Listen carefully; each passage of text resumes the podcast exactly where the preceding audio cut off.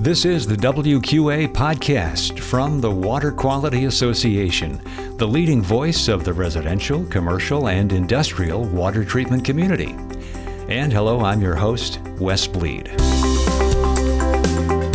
There are regulatory proposals at play for both contaminants, and that will result in political battles, which are going to keep both of these contaminants in the news. That's Eric Yeggy, the WQA Technical Affairs Director, talking about his contaminant predictions for 2024. And welcome to the weekly podcast of the Water Quality Association, promoting better water quality around the world. If you're a first time listener or new to the industry, welcome. Be sure to subscribe to the podcast so you never miss a show. That's the magic of podcasting. And be sure to share the podcast with someone on your team. Also, we now feature these podcasts on YouTube. Go on over to our YouTube channel. That's youtube.com slash at Water Quality Association videos. And in this episode, we're joined by WQA Technical Affairs Director Eric Yeggy for his predictions for 2024. We'll look back at which contaminants got the most attention in 2023, whether there were any surprises, what top contaminants will be making news in 2024, what regulatory issues we should be aware of, and how we will be addressing these and other topics at the WQA Convention and Exposition. Coming up March 5th through the 7th in Orlando and we look forward to seeing you there. If you have not yet registered, you need to do so at wqa.org/convention. Plus, we'll have our WQA tip. And now, on to my conversation with Eric Yeggy on the WQA podcast.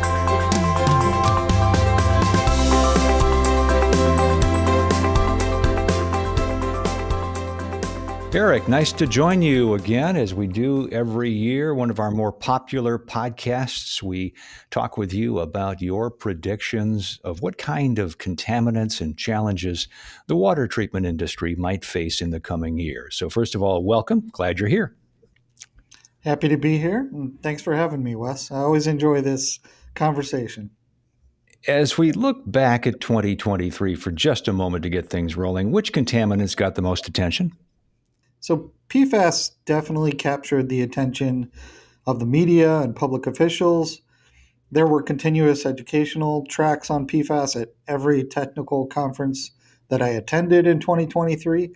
And there's a great deal of political pressure on the EPA to impose tighter regulation on PFAS, including the regulation of PFAS levels in our drinking water. But I'm not seeing a lot of evidence yet that consumers are aware of in home treatment solutions for PFAS. In fact, even many of the drinking water engineers that I speak with are surprised to learn that there are in home solutions for PFAS. Uh, we did see an increased concern about the disposal of used activated carbon and used anion exchange media that might have captured PFAS, even though there's no regulation yet or no proposed regulation yet to restrict the disposal of PFAS laden waste, many of the landfills have stopped accepting this type of waste in anticipation of this type of regulation and the resulting liability that comes with it. And on switching over to the wastewater side, we, uh, we continue to see rising chloride levels uh, are a concern in many areas of the country. We've seen actions by regulatory officials and other authorities and code writers to discourage or restrict the use of softeners to mitigate the chloride discharge. And this is a problem that is going to continue to happen across the country. And the industry needs to remain diligent about configuring softeners to minimize the use of salt. So, were there any surprises uh, in 2023, Eric? Yes. Um, although we talked a year ago about public officials and drinking water authorities potentially exploring final barrier options for water quality issues, I was pleasantly surprised by the extent of their interest. And let me give you a few examples. Pauli Undesser, our CEO, and Shannon Murphy, one of our members, was were both invited to participate in the American Water Works Association Water 2050 initiative. For those not familiar with that initiative, this was a group of five think tanks or committees that were asked to describe what the water industry is going to look like in 30 years. And all five of those committees concluded that point of use and point of entry treatment solutions are going to play an important role. Uh, on a personal note, I was invited to be one of the trainers in a half day training event um, hosted by the EPA. This is an annual event that aims to uh, educate small system administrators on the various treatment technologies that are available to them for important contaminants in the drinking water. And I was honored by this invitation and happy to see that the EPA was acknowledging that point of use and point of entry is an important uh, treatment option to consider.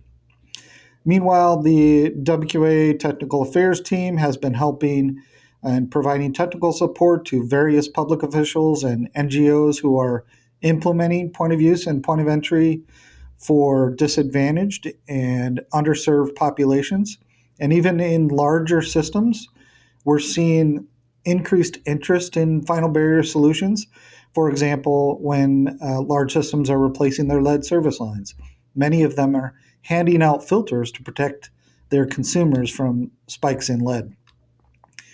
And one last example uh, the state of Michigan um, implemented, uh, signed the Filter First law, which promotes the use of filters in schools and daycares across the state. That's over 3,000 facilities. So lots of exciting interest from public officials in point of use and point of entry technologies. That's fantastic, and it's great to see those improvements year by year. It seems like we make incremental changes and make further advancements for the uh, for the point of use and point of entry industry, as you uh, as you noted. So that's great. Well, okay, let's talk about 2024. Will we continue to make progress? Uh, what are your top contaminants for the coming months? Well, first, I think it's important to understand that the contaminants which get the most attention in the media are not necessarily the reason that people purchase in home treatment. Why do we drink bottled water? Because it tastes great, it doesn't have any unpleasant odors. I think most people begin investigating water treatment options for aesthetic reasons. Maybe they don't like the taste of their water, maybe it has an odor, or maybe they're tired of cleaning hardness scale off bathroom tiles and fixtures. But I think aesthetic issues are the primary reason people start paying more attention to their water. And once they start reading media articles and other information, they begin learning about these other contaminants which have potential health implications. So, now to your question, two contaminants that are going to continue dominating media reports on water quality are PFAS and lead. There are regulatory proposals at play for both contaminants, and that will result in political battles, which are going to keep both of these contaminants in the news. All right, so PFAS and lead, mark that uh, down at some uh, point uh, uh, on your journal or where you're keeping track of these kinds of things. And then, Eric, I guess the next question is Is the industry ready to deal with these issues or continue to develop responses to these issues? So, aesthetic contaminants are easy to deal with. Softeners can be used to remove hardness, of course, and there's many treatment options to improve taste and remove odors. PFAS can be removed at the point of entry to the home with certain activated carbons or with PFAS selective anion exchange resins, or it can be removed at the point of use with filters or RO systems that are certified to remove PFAS. WQA has launched the PFAS portal to help educate water treatment dealers on this issue and to keep them up to date with relevant developments on PFAS. And I would encourage dealers to take full advantage of that resource. Lead, on the other hand, is typically removed at the point of use with filters or RO systems. It can be removed at the point of entry to the building, but then you risk picking it up again through the plumbing or through fixtures in the building. So, to summarize, all of these water quality issues can be addressed with in home treatment, and there's a wide range of options available. I would also like to mention that that technical advances are accelerating rapidly in various fields that cross over to the water treatment industry. Material science, electronics, connectivity, sensors, and even artificial intelligence are all fields in which we've seen exciting new inventions. And while I can't say that, that 2024 is going to be the year that some innovative company or individual applies these new inventions to the water treatment industry, it's only a matter of time before that happens. So I would watch for some disruptors over the next five years or so. Before we go further into that, which I, I, think that that's a great segue to convention, and I'll, I'll, I'll hold that for a second. Uh, any you, you, mentioned regulatory issues. You mentioned EPA a while back. What should we be uh, aware of when it comes to regulation? There's a lot of that. That is a big topic. Was worthy of a whole separate webinar. I would say uh, listeners should stay tuned for the annual report and webinar from our government affairs team. This will air later in January. Members who haven't already signed up for that webinar should go ahead and do so. And we will include regulatory updates on PFAS and lead and many other issues.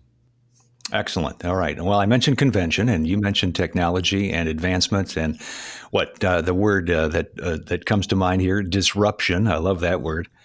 What do you think in terms of how we will be addressing these topics at convention, which is coming up very soon, March 5 through 7 in Orlando, wqa.org slash convention to get all the details. But Eric, what should we look for?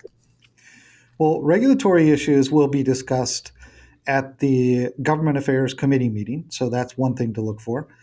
And while we're talking about predictions, the WQA Industry Research Committee has done a great job revising the market research reports that we provide to members. And these revised reports will be presented at convention.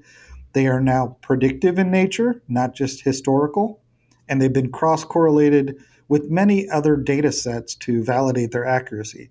So I think the predictive nature the new predictive elements of these reports is going to become very valuable for dealers as well as manufacturers. On the education side, there will be several sessions related to PFAS and lead and aesthetic issues in water. There will be a session about working with schools to remove lead, which is an emerging opportunity across the country. That's what the Michigan Filter First law is about and we will have a panel discussing discussing the implications of artificial intelligence, which should be exciting as well. And of course, all of the latest uh, technology and innovations will be on display in our exhibit hall. Yeah, it really sounds like it's shaping up to be the ideal convention to attend. And if somebody is new to the industry, uh, they can find sort of uh, what would you call it, class 101 type of education as well, right? Absolutely. We have basic education at every every convention. Very good. Well, Eric, this has been great. A good overview, things to keep in mind for the coming year, things to be aware of and on the lookout for. And how can our listeners and viewers of the podcast get in touch with Technical Affairs if they need more information or help? Listeners can email me directly at eyeggy at wqa.org or they can call WQA at 630 505 0160 and ask for the Technical Affairs Department. They can also just send an email to the WQA General inbox, uh, which is WQA at WQA.org, and address it to the Technical Affairs team. And just to make clear, our, our members are getting the uh, what more personalized treatment, right? Uh, it's not something that you can spend a lot of time in addressing for somebody who is not a member. But uh, I mean, we're courteous, of course, but it's not like they're going to get the uh, the full treatment. Yeah, we provide member technical support for core and premier members, but we do uh, help out wherever we can with non-members and with um, the industry members. Very good. And uh, Eric Yeggy, our technical affairs director, is another reason why you want to belong to the Water Quality Association. Any final thoughts, Eric, about the coming year? Well, as always, it's been a pleasure talking with you, Wes, and thanks for everything that you do for WQA. Very good. Eric Yeggy, Technical Affairs Director, joining us on the WQA Radio Podcast. Our WQA tip What's your greatest need in 2024? Chances are it's staying on top of what's changing in your field. And there's no better opportunity than the WQA Convention and Exposition. It's coming up in Orlando on March 5th through the 7th. 2024. We've got education on both technical and business operations topics, product demos and the latest technology, insights from peers, valuable networking opportunities. It's all there and more when you attend the WQA Convention and Exposition in Orlando, March 5th through the 7th. WQA Business Boot Camp, the WQRF Symposium, and the RO Sizing Workshop are all taking place one day earlier on March 4th. Learn more and register now at wqa.org/convention, and we will see you in Orlando.